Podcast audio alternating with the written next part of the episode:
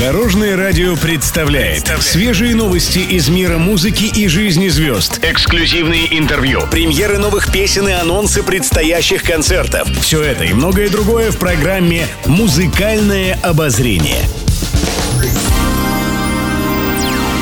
Добрый день. В студии Алена Арсентьева, и это программа «Музыкальное обозрение» на Дорожном радио.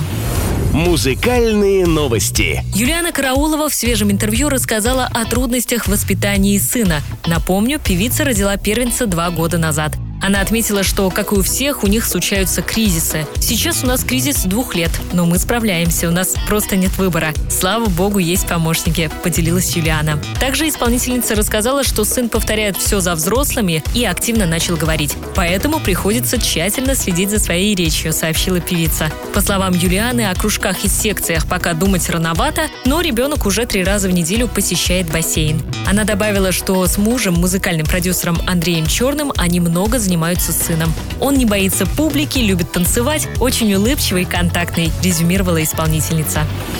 Пишет пресса. Исполнитель хита 3 сентября Михаил Шуфутинский недавно появился в московском кинотеатре на премьере фильма.